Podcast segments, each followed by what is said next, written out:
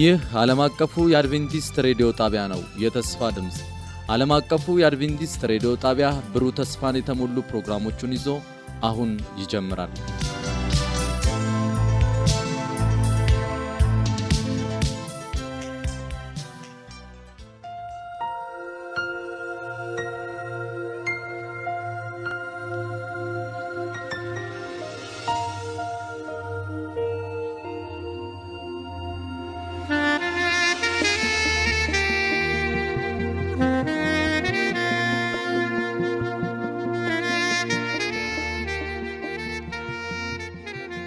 ሰላም ጤና ስጥልን። የተወደዳችሁ የዓለም አቀፉ የአድቬንቲስት ሬዲዮ አድማጮች እንደምን አላችሁ?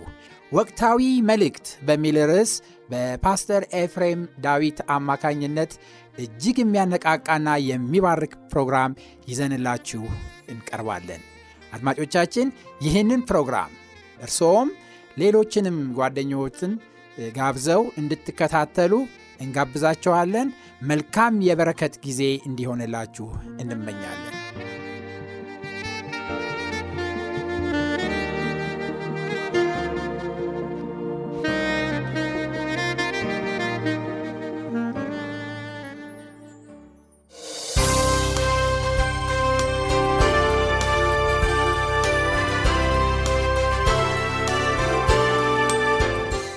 ወቅታዊ መልእክት በፓስተር ኤፍሬም ዳዊት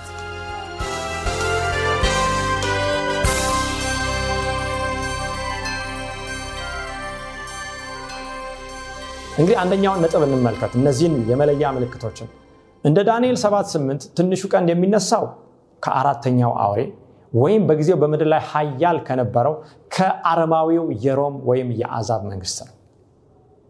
እንግዲህ ዳንኤል መጀመሪያ በዳንኤል ምዕራፍ ሰባት ላይ ከምድር ማነው ከውሃ ሲወጣ ያየው አውሬ አንበሳን ይመስል ነበር። ያ በእርግጥ የባቢሎን መንግስት ይወክላል።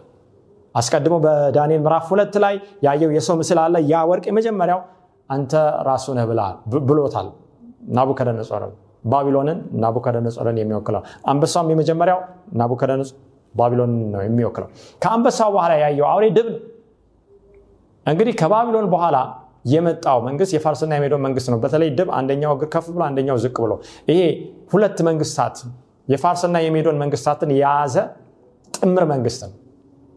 ከዛ በኋላ ከድብ በኋላ የወጣው ደግሞ ማን ነው? የግሪክን መንግስት የሚወክለው ነብር ነው። አስር ራሶች ነበሩ። አሌክሳንደር ታላቁ አሌክሳንደር በሚሞትበት ጊዜ ለአራቱ ጀነራሎች እንደተከፋፈለ ታሪክ ያስተምራል። እነዚ አራቱ በነብሩ ላይ ያሉ ራሶች የተከፋፈሉትን የግሪክን መንግስት ይወክላል። ከግሪክ በኋላ እንግዲህ ከነብሩ በኋላ የወጣው አውሬ እጅግ የሚያስፈራ ሊገለጽ በቃል ያልቻለ አውሬ ነው። በዚህ ቀንድ ላይ ደግሞ አስር ቀንዶች በኋላ ላይ ይታያሉ። እንግዲህ ይሄ በዳንኤል ምዕራፍ ሁለት ላይ ራስ ወርቅ ነው። ከዛ ብር አለ። ያ እንግዲህ የብር አይነታቸው የጥንካሬ አይነታቸው እየቀነሰ የጥንካሬ የመንግስታቸው ማንነት እየቀነሰ እንደሚመጣ ይናገራል። ባቢሎን አለ ወርቅ፣ ከዛ ብር ፋርስና ሜዶን፣ ከዛ ነሐስ አለ ግሪክ፣ ከዛ በኋላ ብረት ነው ጭኑ። ያ ብረት ከዛ በኋላ አስር ጣት አሉ ብረትና ሸክላ። አሁንም አራተኛ አውሬ ላይ አስር ቀንዶች አሉ። አንድ አይነት ትርጉም የተለያየ ህልምና ራእይ በተለያየ መልክ እግዚአብሔር ትንቢት እንድንረዳ የሚናገረን ሁኔታ ነው። በኋላ ላይ በእነዚህ አስር ቀንዶች ላይ ያለውን ትርጉም የእግዚአብሔር ቃል ዳንኤል ሰባትን ስታዩ እነዚህ አስር ቀንዶች ከአራተኛው መንግስት የሚነሱ ነው። ሮም በምትፈርስበት ጊዜ ታሪክን ስንመለከት ሌላ መንግስት መጥቶ ምን አላለም አልገዛትም። ወይም ሌላ መንግስት የምናውቀው የተቋቋመ የለም። እራሱ ለአስር ነው የተከፋፈለ። በተለይ ይሄ ሮም የአውሮፓን የተከፋፈሉትን መንግስታትን ይወክላል። ከነዚህ ከአስሩ መንግስታት መካከል ሶስቱን ደግሞ በመንቀል ትንሿ ቀንድ ትወጣለች። እቺ ቀንድ ከሮም የምትነሳ መንግስት ናት። ከሮም ጋር ግንኙነት ያላት መንግስት ናት። ይህ ቀንድ እንደ ዳንኤል 723 መንግስት ነው የሚወጣው ሮም ከፈረሰች ከአስሩ ቀንዶች ወይም ከተከፋፈሉት የአውሮፓ መንግስታት በኋላ ነው። ዳንኤል 723 ዳንኤል 724 ሶስተኛው ምልክት እንያዝ። ከእርሱ በፊት የነበሩትን ሶስቱን መንግስታትን ያንበረክካል። ማለትም ጦርነትን የማካሄድ ወታደራዊ ኃይል አለው ማለት ነው። መንፈሳዊ ብቻ ኃይል አይደለም። እግዚአብሔር ላይ የሚናገር ብቻ አይደለም። የእግዚአብሔርን ሕዝብ የሚያጠፋ አይደለም። ፖለቲካዊ፣ ወታደራዊ እንዲሁም ሚሊተሪ ወይም የመከላከያ ኃይል ያለው መንግስት ነው። ዛሬም ይህ መንግስት ይቀጥላል። አውሬው ይህንን የሚይዝ ነው። አራተኛ ከአስሩ ቀንዶች የተለየ ነው። ምክንያቱም የሚጨብጠው ፖለቲካዊ ኃይል ብቻ ሳይሆን መንፈሳዊ ጭምር ነው።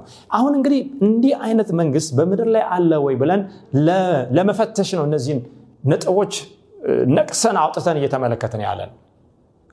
ስለዚህ መንፈሳዊ ጭምር ነው፣ ፖለቲካዊ ብቻ አይደለም። ይህንን የልዑለን ወይም የክርስቶስን ቅዱሳን በማሳደድ ይገልጸዋል። ይህንን የመንግስትንና የቤተ ክርስቲያንን የሃይማኖትንና የፖለቲካን ጉዳይ የሚያጣምረው ለምንድን ነው ብለን ስናይ የእግዚአብሔርን የልዑልን ቅዱስ ለማሳደድ ነው።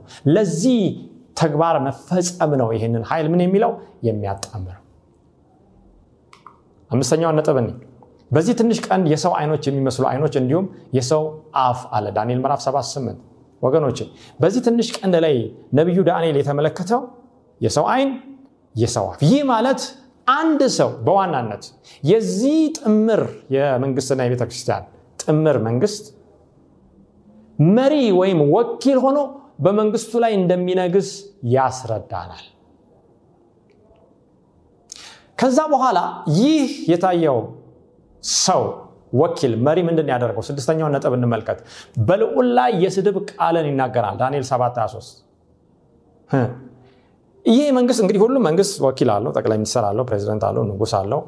ስለዚህ እነዛ ሰዎች በሚናገሩበት ጊዜ ኢትዮጵያ እንዲህ አለች የሀገር እንዲህ አለ ይህንን ሀገር ወክሎ ወደዚህ ሀገር ሄደ የዚህ መንግስት ወኪል ተብሎ ይጠቀሳል የዚህ መንግስት ወኪል የሚናገረው ነገር ምንድን ነው የስድብን ቃል በልዑል ላይ ይናገራል። ዳንኤል ምዕራፍ 7 23 ተመልክተናል።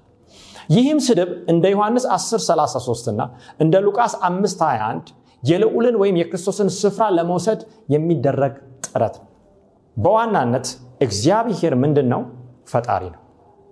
የፈጣሪነት ቦታውን ለመውሰድ የሚደረግ ጥረት ነው ምክንያቱም እግዚአብሔር ፈጣሪ ከመሆኑ የተነሳ የፈጣሪነት ምልክቱን ሰንበትን አስቀምጧል። ከዚህ ውጭ ሰንበትን በሚያስቀምጥበት ሰባተኛው ቀን ሳይሆን ሌላ ቀን እኔ ያስቀመጥኩት ሰንበት ነው ሲል የፈጣሪነትን ቦታ ለመውሰድ ምን እያደረገ ነው? ጥረት እያደረገ ነው። አንድ ሁለተኛ እግዚአብሔር ቀዳሽ እግዚአብሔር ኃጢአትን ይቅር የሚል ይህ ወኪል የዚህ የትንሹ ቀንድ መንግስት ወኪል ማለት ነው ልክ እንደ ኢየሱስ ክርስቶስ እኔ ኃጢአትን አስተሰር ያለው ይቅር ላለሁ ሲል የእግዚአብሔርን ቦታ ለመውሰድ ጥረት እያደረገ ነው።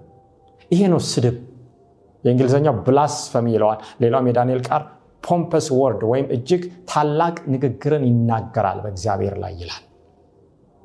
እንደዚህ አይነት ባህሪ ያለው ማን ነው ዛሬ በዚህ ምድር ላይ? እንመለከታለን። ሌላው ሰባተኛው ነጥብ እንደ ዳንኤል 725 ዘመናትንና ህግን ይለውጥ ዘንድ ያስባል አያችሁ እንዴት ነው ቀን ለመቀየር ጥረት የሚደረገው? ይሄ ሰውዬ ወይም ይሄ ድርጅት ወይም ይህ ቢሮ አሁን ስለ ሰዎች አይደለም የምንመለከተው ስለ አንድ system ነው ስለ አንድ ስለተዘረጋ ስርዓት ነው።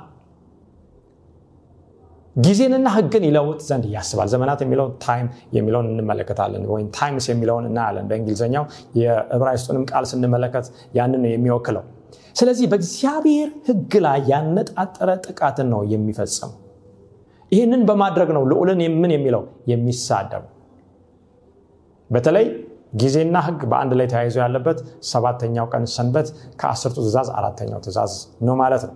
ስምንተኛው ነጥብ ከልዑል ቅዱሳን ጋር ይዋጋል።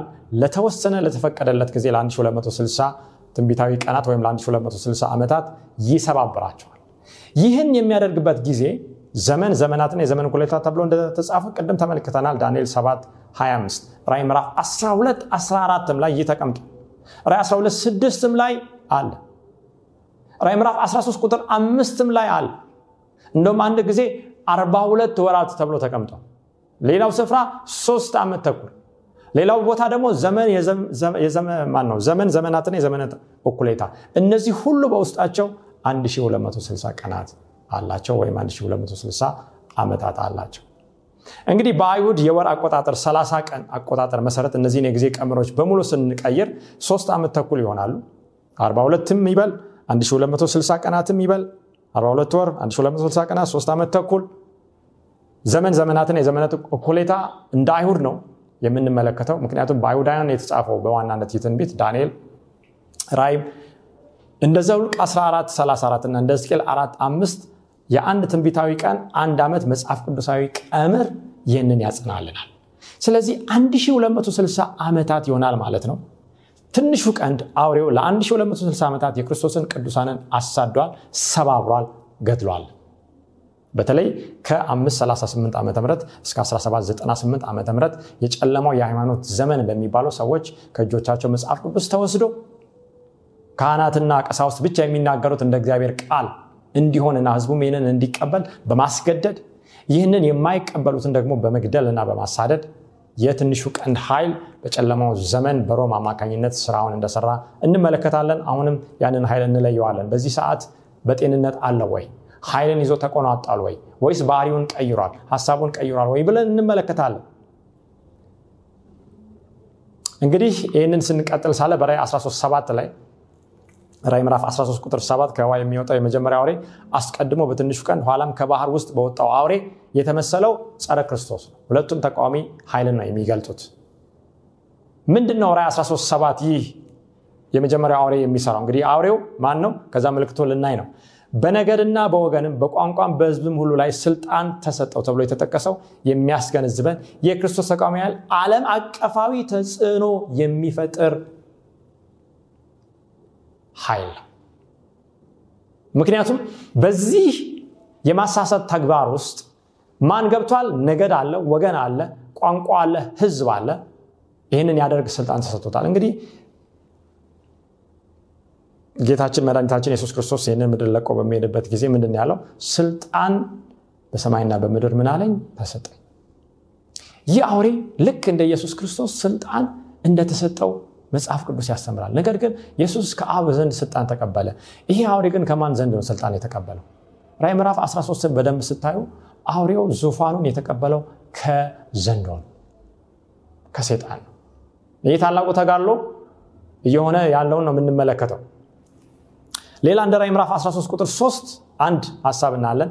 ለሞት የሆነለት ቁስል መፈወስ ወይም ከደረሰበት ከባድ አደጋ መውጣቱ ሌላኛው የምናገኘው ምልክት ነው ምን ማለት ነው? ለ1260 ዓመታት በሚሰራበት ጊዜ 1798 ላይ ለምን ቆመ ብላችሁ ብትጠይቁ ቁስልን ስለተቀበለ ነው። ያም ደግሞ እስከ ሞት የሚያደርሰውን ቁስል። 1798 ላይ የሆነው ምንድነው? የፈረንሳይ አብዮት ነው የፈነዳው። የፈረንሳይ አብዮት በሚፈነዳበት ጊዜ እግዚአብሔር የለም ወይም ኤቲዝም የሚለውን ስርዓት ነው በምድር ላይ ያስፋፋው። ያንን በሚያስፋፋበት ጊዜ ይህንን ሊቃወም የሚችል ማን ሆኖ ተገኘ?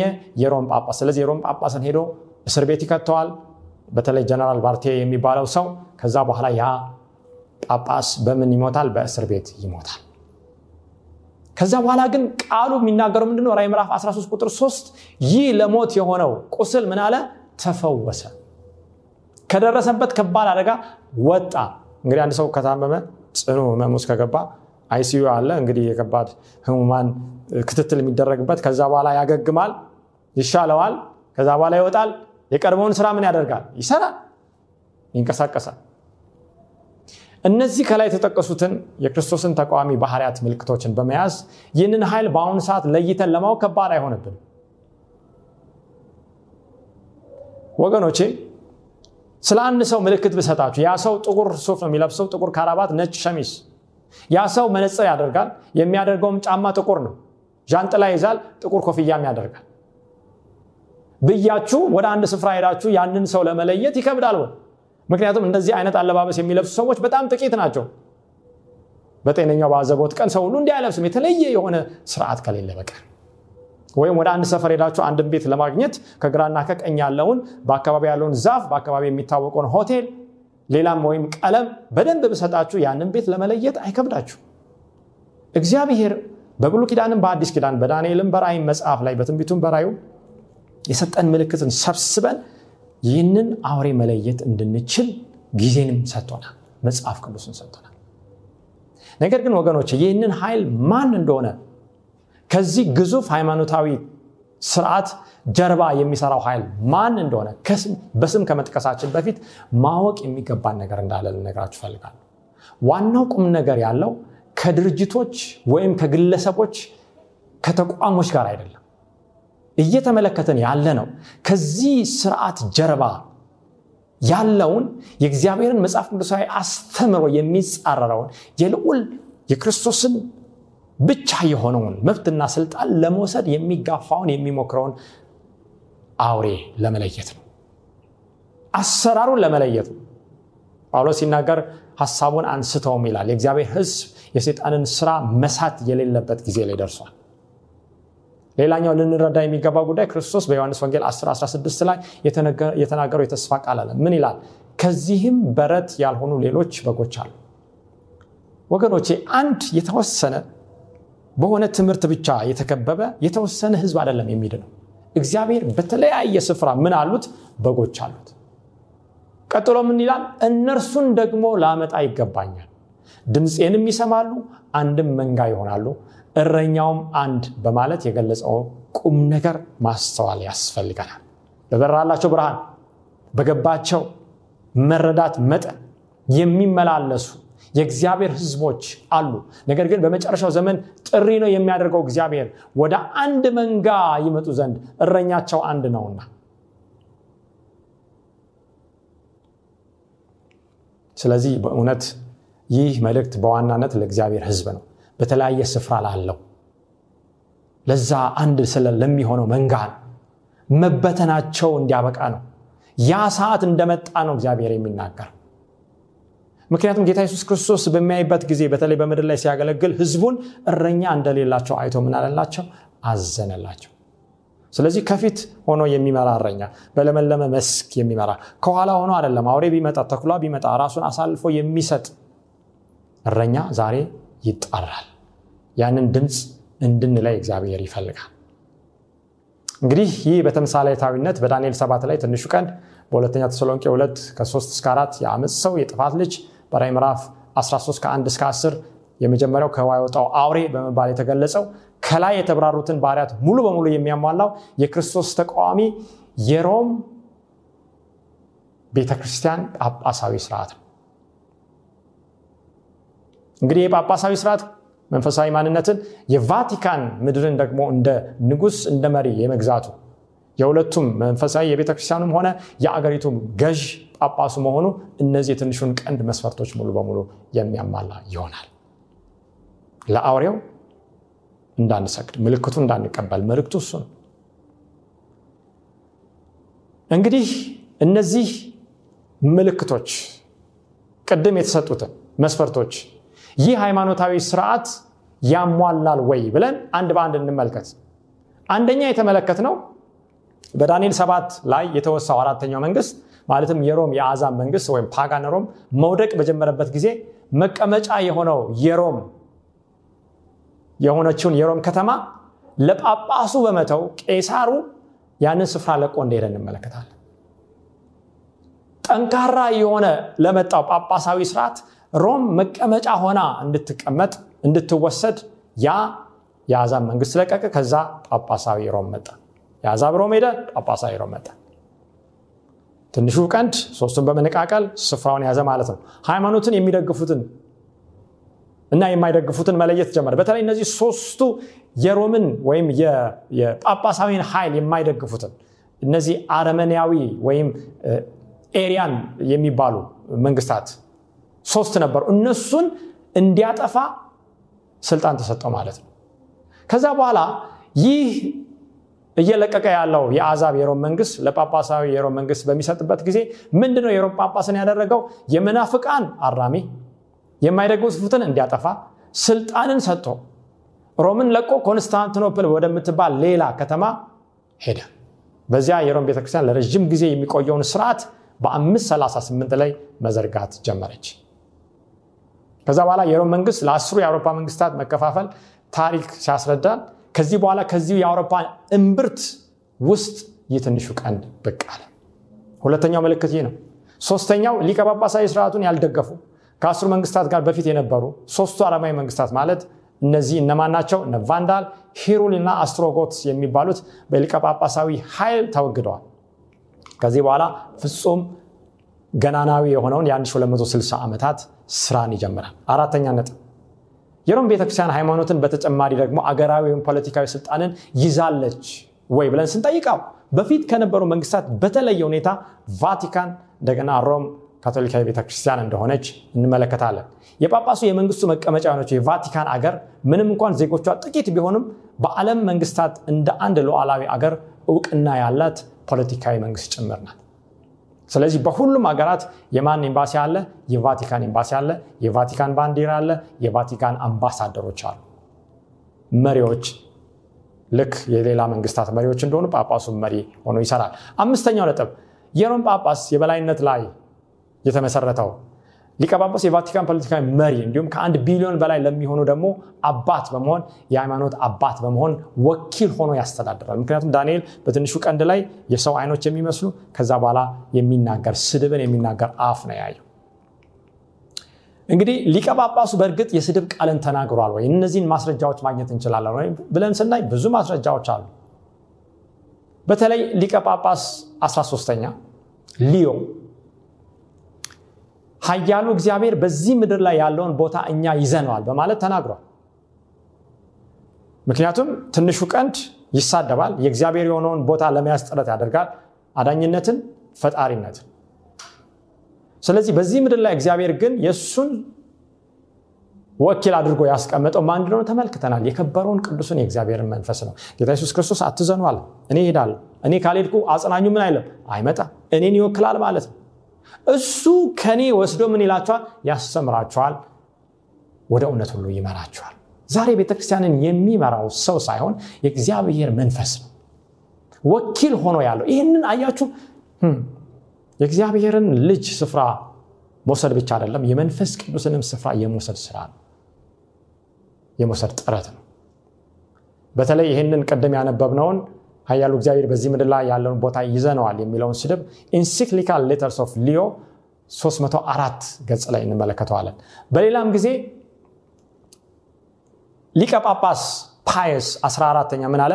እኔ ቅዱስ አባት እንደሆንኩ ታውቃላችሁ። በምድር ላይ የክርስቶስ ወኪል ይህም ማለት እኔ በምድር ላይ እግዚአብሔር ነኝ ብሎ ተናግሯል።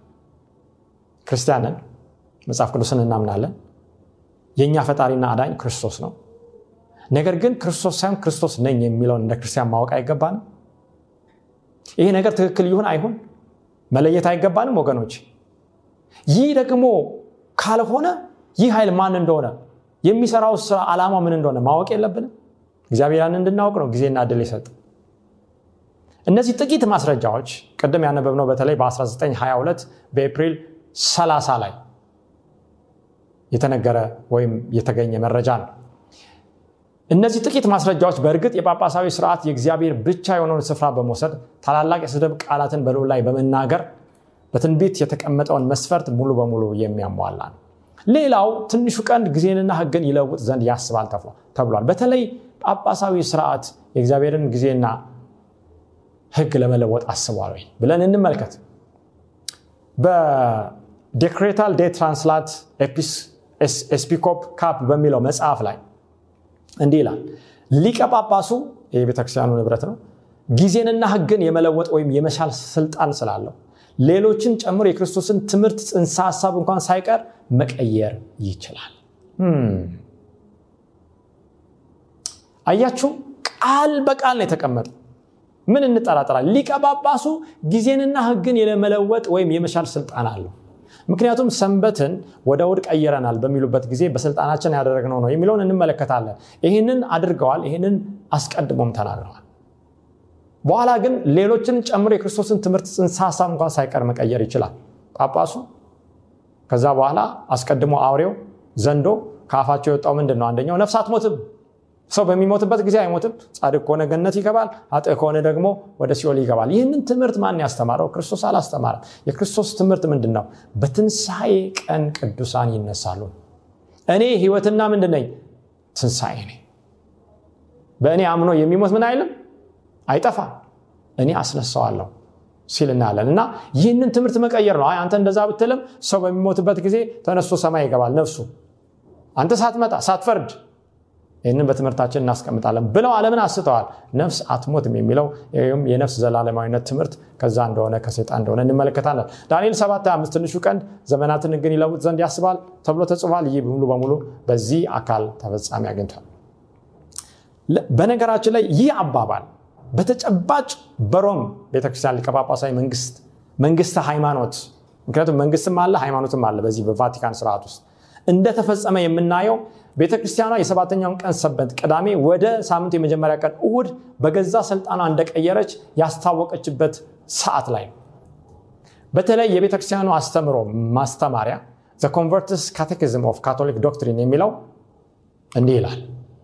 ጥያቄ ያስቀምጣል። በጥያቄና በመልስ የማስተማር ዘዴን ይጠቀማል። ጥያቄ ሰንበት የትኛው ቀን ነው?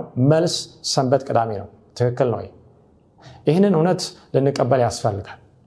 ጥያቄ ታዲያ ለምንድን ነው እሁድ ቀን በቅዳሜ ምትክ እንደ ሰንበት የሚከበረው? መልስ እሁድ በቅዳሜ ምትክ የሚከበረው የካቶሊክ ቤተክርስቲያን ሰንበትን ከቅዳሜ ወደ እሁድ ስለለወጠች። እኔ አይደለሁም፣ ሰዎች አይደሉም። ቤተክርስቲያኗ በራሷ ቃል በራሷ የአስተምሮ ማስተማሪያ ላይ ያስቀመጠችው ነው። ስለዚህ እሁድን በምንከተልበት ጊዜ እሁድን እንደ አምልኮ ቀን በምናከብርበት ጊዜ የእግዚአብሔር ልጅ የኢየሱስ ክርስቶስን ያንን የፈጣሪነቱን ማስታወሻ እየተከተልን ሳይሆን የአውሬውን ምልክት እየተከተልን ነው። ለመታተም እየተዘጋጀን ነው። ይሄ ምንም የምንሸፋፍንበት ጊዜ አይደለም። የአውሬው ምልክት መታተም አልተጀመረም። ምክንያቱም ከታተመ በኋላ ከረፈደ በኋላ ይህም ትምህርት ጥሪው ምንም ዋጋ የለው። ነገር ግን እንደ ህግ ልክ እግዚአብሔር በሲና ተራራ ህጉን ጽፎ እንደሰጠ ይህ መንግስትና ሃይማኖት ዓለም አቀፋዊ በመሆን ሰንበትን ጽፎ እኔ እሁድ አድርጌዋለሁ ብሎ ለህዝብ አስገዳጅ አድርጎ ሲያወጣ ያንን የሚቀበሉ የአውሬው ምልክት የሚቀበሉ ይሆናሉ። ይህ የለውጥ ሙከራ ነው፣ አይቻልም። ምክንያቱም ያስባለሁ። እንዴት ነው እዚህ ጋር አንድ ዕቃ ብትሰጡኝ ከዚህ ጋር አንስቼ ወደዚህ አስቀምጣለሁ፣ እዚህ ጋር ከሆነ ደግሞ ከዚህ አንስቼ ወደዚህ አስቀምጣለሁ። በየሳምንቱ የምትመጣን ቀንና ጊዜን ምን አደርገዋለሁ? ይቻላል ወይ ወገኖች? በፍጹም አይቻልም። እኔ ሰንበትን ወስጄ ላሸጋግረው ኃይል የለኝም፣ ሰይጣንም ኃይል የለው። ግን ምን ብሏል? ያስባል በየትኛውም የመጽሐፍ ቅዱስ ክፍል በሰባተኛው ቀን ሰንበት ምትክ ሌላ ቀን እንደመጣ ወይም ይህ እንደተሻረ የሚያስረዳ የመጀመሪያው ቀን እሁድ እንድንከተል የሚያስቀምጥ የለም። ስለዚህ ይህንን ለውጥ ሙሉ በሙሉ ቤተክርስቲያን አለኝ በምትለው ስልጣን እንዳደረገች ይናገራል። ይህንን አንብበን እንጨርሳለን። Catholic Record 1923 እንደ አውሮፓውያን አቆጣጠር በተጻፈው ሌላኛው ሰነድ እንዲህ ይላል። እሁድ የስልጣናችን ምልክት ነው። ቅዳሜ ሰንበትን ወደ እሁድ መቀየራችን ቤተክርስቲያን ከመጽሐፍ ቅዱስ በላይ ለመሆኗ በቂ ማስረጃ ነው ይላል። ወገኖች በእርግጥ ቤተክርስቲያን ከመጽሐፍ ቅዱስ በላይ ናት ወይ? ወይስ መጽሐፍ ቅዱስ የበላይ ሆኖ እኛ በዛ ስር እንድንተዳደር አይደለም ወይ የተሰጠው? ይህ የማን ኃይል ነው? ራሳችሁ እንድትፈርዱ፣ ራሳችሁ ከዚህ መረጃ የተነሳ እንድትወስኑ፣ ከዚህ ትምህርት ስህተት እንድትወጡ እግዚአብሔር ይጠራል፣ ይናገራል። በጎቹን እረኛው ድምፁን ያሰማል። ይህንን እንድናደርግ እግዚአብሔር ይርዳን። የዛሬውን እዚህ ጋር እንጨርስና ቀጥለን ባሉት ክፍሎች ቀጥሎ ባሉ ክፍሎች ተጨማሪ ሀሳቦችን እንመለከታለን። እንጸልይ፣ ጸሎት እናድርግ። ቅዱስ አባታችን ክብርና ምስጋና ለአንተ ይሁን። እውነትን ሳትሸሽግ የምትነግረን በቃል ውስጥ የተቀመጠውን የምትገልጥልን አንተ ብቻ ነህ። መንፈስ ቅዱስ የአንተ ወኪል ነው። እሱ ብቻ ነው የሚያስተምረን። ስለሚያጽናናን፣ ስለሚመክረን፣ ወደ እውነት ሁሉ ስለሚመራን ስለ መንፈስ ቅዱስ እናመሰግናለን። አሁንም ደግሞ ቀሪ ጊዜያችንን ተረከብ። አትለየን፣ ከወገኖቼም ጋር አንተ ሁን። በእውነት ቃልህ ነፃ ያወጣል፣ ይቀድሳል። በእውነት ቃል ቀድሳቸው፣ አንተ ባርካቸው። በጌታ በኢየሱስ ክርስቶስ